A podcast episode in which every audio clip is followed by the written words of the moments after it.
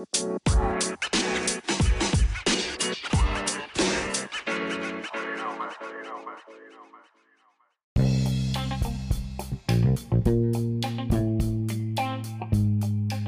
Hop in and welcome aboard. It's your boy once again, Lance Fernandez, and this is the Limahan Basketball Podcast, a podcast on Philippine basketball, be it professional basketball, semi pro basketball, collegiate basketball, other commercial basketball leagues, or anything and everything about basketball under the Philippine sun. Our podcast is now available, and we're very excited that you can listen to the Limahan Basketball Podcast at uh, Spotify and Google Podcasts already for uh, Android users. Soon enough, uh, we'll be available at Apple Podcasts. We'll let you know once that happens, and we're also available at uh, other platforms where you get your podcasts, such as uh, Pocket Cast and others. Right now, we're going to have a very packed episode. Of course, we're going to talk about the PBA Philippine Cup later and the MPBL Datu Cup National Finals. But right now, we're going to talk about our boy wonder, Kai Sotto. Kai Sotto, we all know, he's already in Atlanta in the USA, uh, doing some physical conditioning and training in preparation for wherever he might uh, go next, be it in a club in Europe or possibly in an NCAA school in the United States. And because of the skill set and um, the physical traits that he has, uh, former Gilas head coach Rajko Toroman, also former head coach of Barako Bull, has no doubt that he will be the first Filipino ever to be drafted in the NBA. Because he is 7 foot tall, he has um, respectable shooting, he has the physical attributes, and he has a good sense of basketball IQ. So the talent is there. The seeds has been has already been planted. All we need to do is to polish it and um, to make it even better, to make uh, a Kai Sotto 2.0 uh, version um, NBA ready or even NCAA ready at this point of his career. Uh, there's also some reasons that um, his uh, trip to the US is a good one. It's a big check mark actually for his development and growth. Because if he opted to stay in the Philippines, he would just dominate everyone. He would just stay in the paint, play center, block shots, um, shoot some hook shots or medium range jumpers, and he won't be as pushed as he is when you go to Europe or even in the US. Because in the US or even in Europe, 7 2 people are normal. There are people who are as tall, if not taller than him, in those leagues in Europe or even in the collegiate basketball in the US. So, in that way, he will have tougher opposition, and of course, as we know, pressure always produces diamonds. And we're hoping that the diamond in the rough that is uh, inside Kai Sotto will eventually develop once he gets he gets pushed around by uh, older and uh, more mature players. Once he gets tested by um, possibly even more talented centers or big men than him, and that will help him uh, grow in terms of experience because you can only teach so much theoretically. You can only teach so much by training and by physical conditioning, but you really have to experience it for you to improve.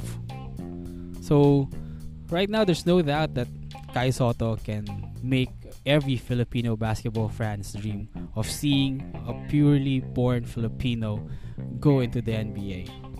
He has the height, he has the physical attributes, he has the skill, but it's still um, years away from being declared, or Kai Sotto is still years away from being polished. But this is a good step forward for Kai Sotto and the family of going to the US and um, uh, basically pushing all their chips at the center of the table. Because with what they are doing now, they're risking a more secure future for an even brighter one. And that would eventually be good for the Philippine basketball program because just imagine the knowledge that Kai Sotto can bring back to the country once uh, he gets to play in the US NCAA. That's why we have to pray for him. We have to follow every step of his way. Uh, and of course, uh, throw uh, our support to him because there hasn't been a prospect like him from the Philippines, maybe like forever. Kobe Paras and Ray Ray Parks, no offense to them, they're talented players, but there's an abundance of abundance of swingmen in the US and even in Europe. There's go go to any team and there's like two, three people that play the same position as them. And even um, Japeth Aguilar, he might be tall and he has some. he has a mid-range shooting and um, he can knock down jumpers. But that's basically your stretch four, and those, there's also a lot of them in NBA in the NBA right now.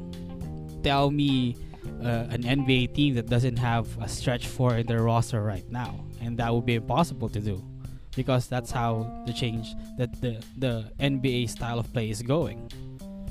So we now have this kid, 16 year old kid, who's now 7'2. We're not sure if he can still grow a couple of inches taller. We're hoping and praying for that.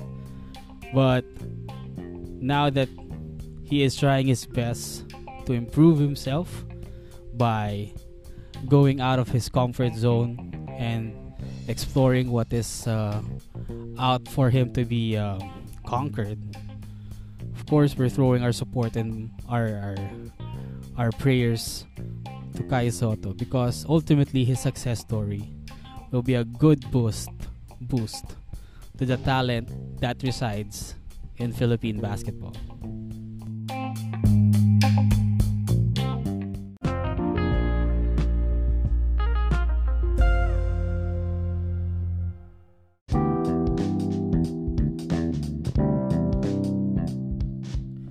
So even though the men's basketball tournament in the UAAP is still in its off season, seems like the Ateneo Blue Eagles have already started the title defense. No, it's not against any other UAAP team, but rather it's uh, by the way they demolished the McDavid Apparels in their recent PBA D League game. They limited their opponents to 31 points, which is the lowest in D League history, while scoring 106 points themselves the first quarter, after the first quarter, the contest was a foregone conclusion with Ateneo Cignal ending the first canto 31 to 6 and it's Ateneo the rest of the way. Uh, well, let's face it, McDavid is not one of the best teams in the D League. But still, I believe that the voice of Coach Tab Baldwin is sending a message through this game that if the other seven UAAP teams won't bring their A game, they would get demolished by the Blue Eagles. Ange Kouame, who is still in his second year of collegiate basketball, so he still has four years left because season 82 hasn't started. He finished with a double double. Of course, Thirdy Ravena was at his best yet again, and Mike Nieto also chipped in in double figure scoring. So it will be difficult to defeat the Ateneo Blue Eagles once you slip up. So here's a moment of notice for the other seven teams in the UAAP that Ateneo is still the team to beat. They didn't lose much in the off season. Their, their, their core is still intact. And with their core still intact, with championships experience and um, Ange Kouame learning more on how to play his role, then they become a deadlier opponent. Of course, all of the schools have bolstered their lineup. They have improved um, th- their teams, but the Blue Eagles are still are still the team to beat because of their cohesion, of their team play, and of course working under Coach Baldwin's system, which is somehow patterned to the international style of play, uh, the ones that European teams use, the ones that we always see in FIBA basketball competitions. That though they are great individually, what makes them formidable is how they play together, how they pick their spots, and how they rotate once one player goes to this space, one has to adjust to go to the other so as to maintain their good spacing. 106.31 is no joke. I mean, it's not that McDavid didn't try. I, I believe they did try, yes. But Cignal Ateneo was just too much for them. the, the highest scorer for the team was Marlon Monte, who had 11 points for McDavid. And I believe he's the only one who is in double figures. So even though um, talent wise it's a mismatch, Ateneo did not slip up and Ateneo did not underestimate their opponent. Instead, they played their game, they, they brought their A game, their best, and managed to drub McDavid for a 75 point blowout. And that game should be reviewed by the rest of the UAAP teams because, in a nutshell, that's sending a message. That's Ateneo sending a moment of attention to the other teams that we're still here. We're still the team to beat. And if you don't bring your best, then chances are you would fail.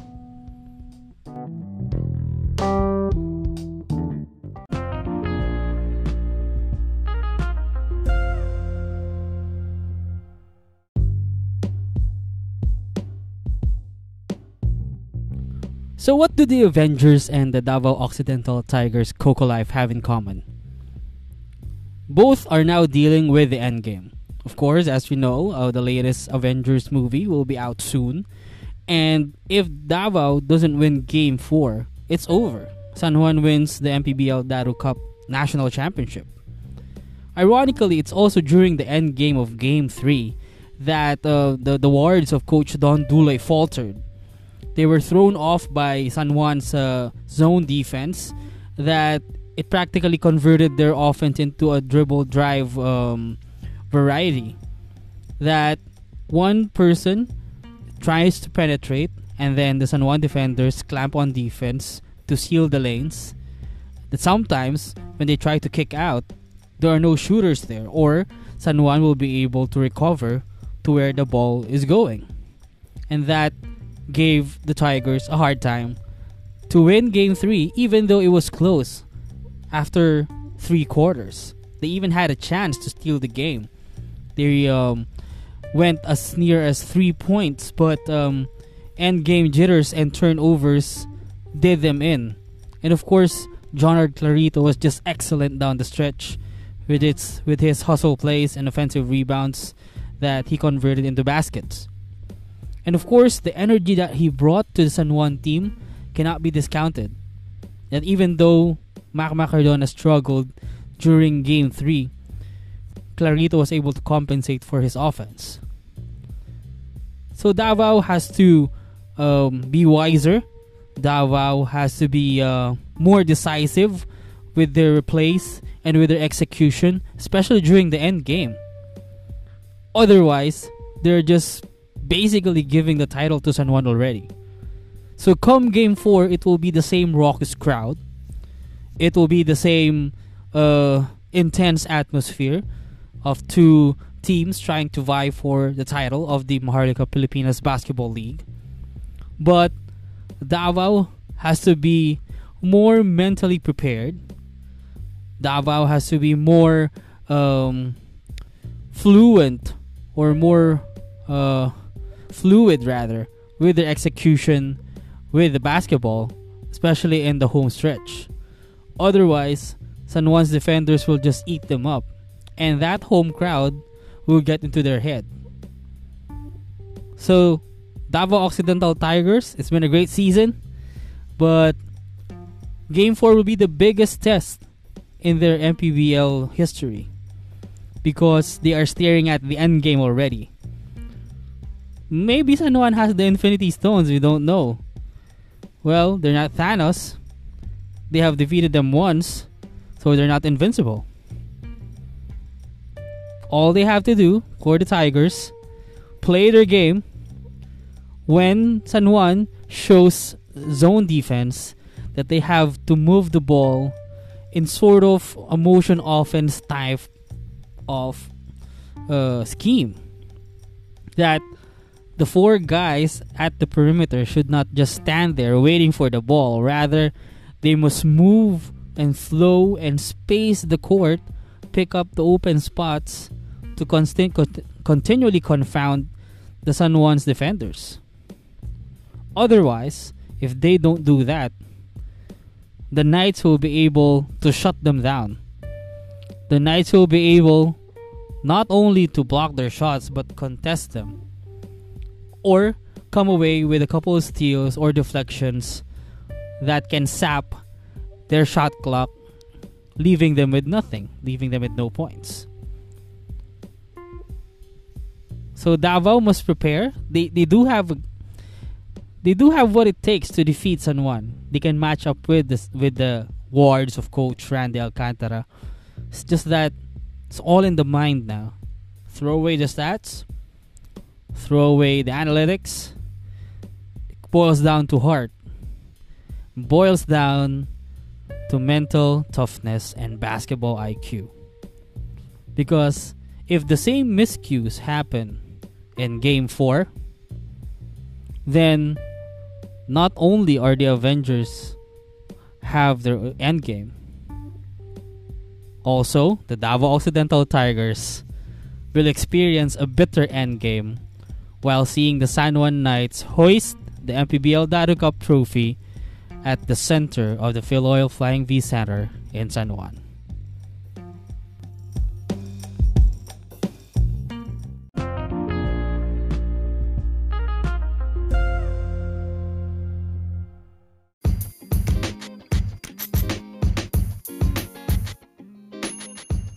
Just like in long races such as marathons and Formula One contests, what's more important is how you finish rather than how you start. Although you could have an advantage being at pole position or being the front runner, but you can lag, but you can run out of energy, and eventually you can just falter if you lose the energy to finish the race, or you lose um, gas, or you lose uh, a bolt in your car that can mess up the entire system. And that seems like what's happening in the Philippine Cup series between the San Miguel Beermen and the Phoenix Pulse Fuel Masters. As we can remember, the Fuel Masters were able to defeat San Miguel in their lone preliminary round matchup, and Phoenix raced to the number one seed after the eliminations. Whereas the Beermen struggled, won enough games just to enter the playoffs, and now they have a two games to zero advantage against the top seed in the PBA Philippine Cup. And it seems like Phoenix is also acting in an act of desperation by trying to be extremely physical against the Beermen. That Junmar Fajardo in an article at spin.ph um, said that he's just um, holding his emotions and not trying to um, let the physicality of the fuel masters get into his head. Whereas Arwind Santos also mentioned that they are not retaliating because they are um, focused to their goal, which is to claim their fifth straight Philippine Cup. And it seems like these tactics, whether whether or not you see it as dirty or whether you see it as part of the game, one thing is for sure. Phoenix is on panic mode already. Because no matter what they do, San Miguel always has a counter for them. Game 1, they quickened the pace, led by 6 points by the end of the first quarter. But San Miguel shooters picked the picked their spots, dominated the rest of the way. Even though Junmar fouled out at only 9 points, the likes of Alex Cabagnot, uh, Marcio Lassiter, and Chris Ross pick up their spots, um, picked up the um, carried the offensive load that enabled the Beermen to draw first blood, first blood rather. Then in game two, Phoenix led by as many as 12 points. But with San Miguel, you cannot let your game slip away. You rather have you always have to play four quarters against them. because they have proven time and time again that they can overhaul big leads in a snap of a finger. Remember what they did against the Magnolia Hotshots in the last PBA Philippine Cup finals, wherein they came down from like 18 points to clinch the title. If they did that with 18, what more with 12? And that's what happened. By the end of three quarters, the game was tied. And of course, the championship composure and experience of San Miguel just came out. Even though the Fuel Masters were trying to be chippy with them, trying to body them, box them out physically, and play hard nosed defense with them, they still found a way to win, to claim the victory, and to claim a 2 0 edge. So, this coming Holy Week, not only will the Phoenix Pulse Fuel Masters have to reflect on fate, or rather reflect on how they can come back to the series. Because seems like San Miguel is holding them by the neck, and all indications are leading to the Beermen entering another final series. But, but if there's one thing that they have to do in order to have a chance, to have an opportunity to win and overcome the mighty Beermen, they have to spread the ball better and they must not let the pace down. They must continue to run and run and run because that's where they're good at and that's where they're strong at. The Beermen are not comfortable doing that. They cannot. They they'd rather uh, have an offensive set in the half court rather than keep on running down the court because that's the way the Beermen are built. So, come Sunday, game three will happen between these two teams. And we will await if there's a resurrection bound to happen for the Fuel Masters. But if they keep on doing the same tactics, if they keep on doing their same schemes and routines, it's not impossible for the Beermen to have a 3 0 advantage. And that would practically end the series. Phoenix Fuel Masters squandering a good preliminary round, while San Miguel again reiterates that they are the favorites to win their fifth straight PBA Philippine Cup.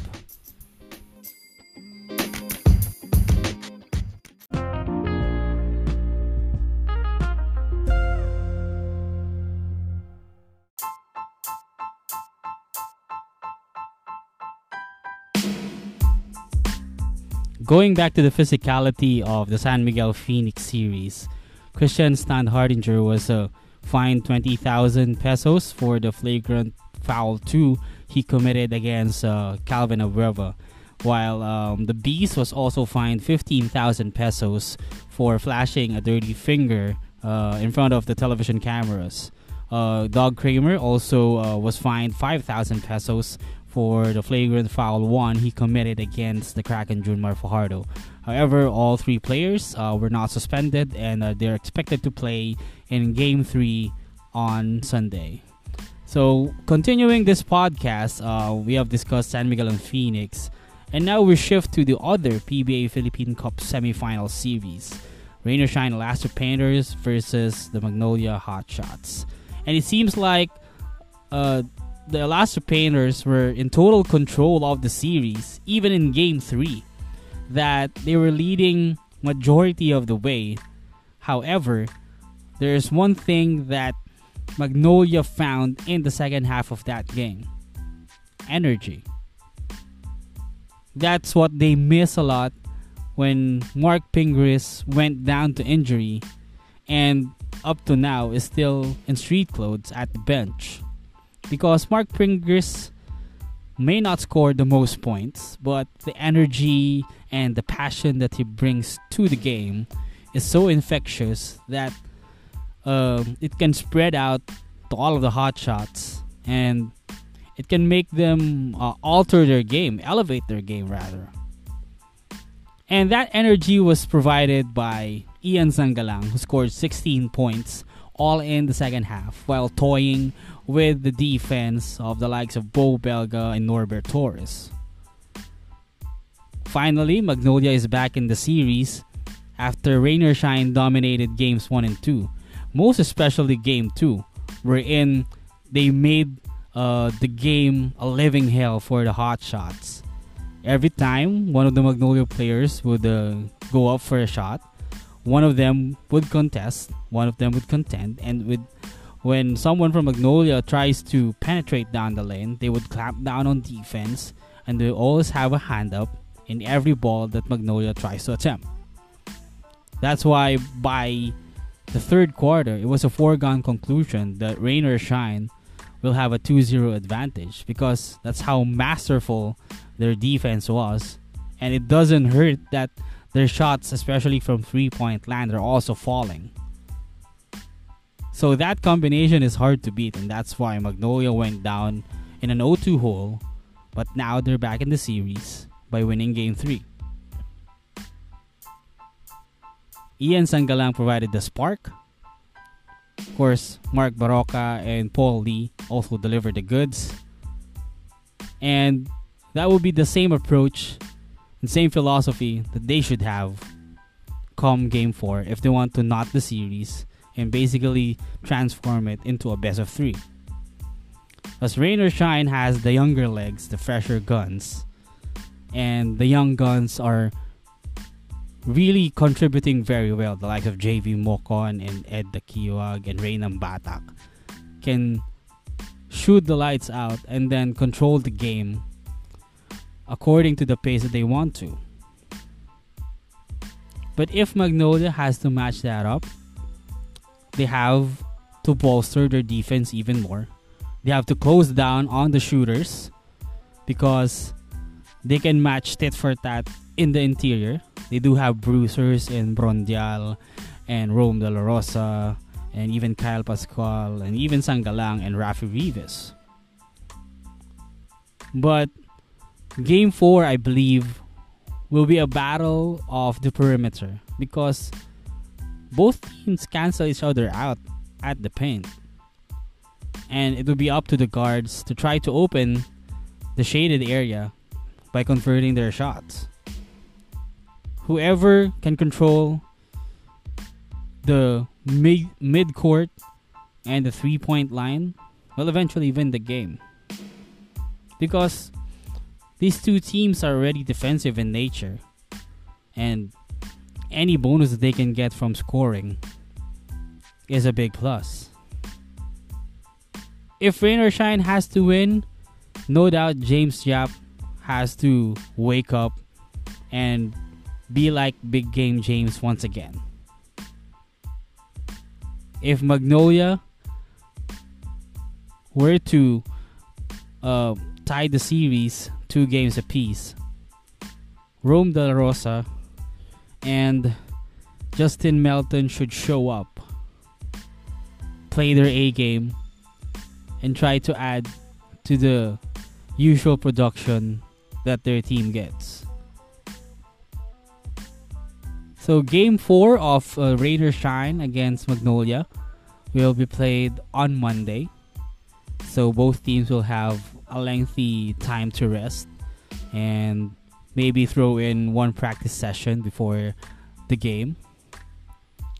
And the Hotshots suddenly have become uh, a potent opponent for the Elasto Painters that there are no pushovers, just like what happened for two games and three quarters. So it turns out to be an interesting series, more interesting than the other one because San Miguel seems to be dominating their opponent. And by the way things are going, it's highly possible that this will boil down to a seventh game.